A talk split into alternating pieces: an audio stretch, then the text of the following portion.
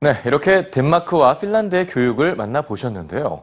우리는 여기서 핀란드의 교육 철학을 조금 더 자세히 들여다보고자 합니다. 아, 핀란드에서는 학생들 간의 경쟁을 아예 금지하고 있는데요.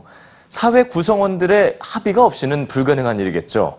핀란드의 경쟁력을 높이는 교육 철학, 지금 함께 만나보시죠.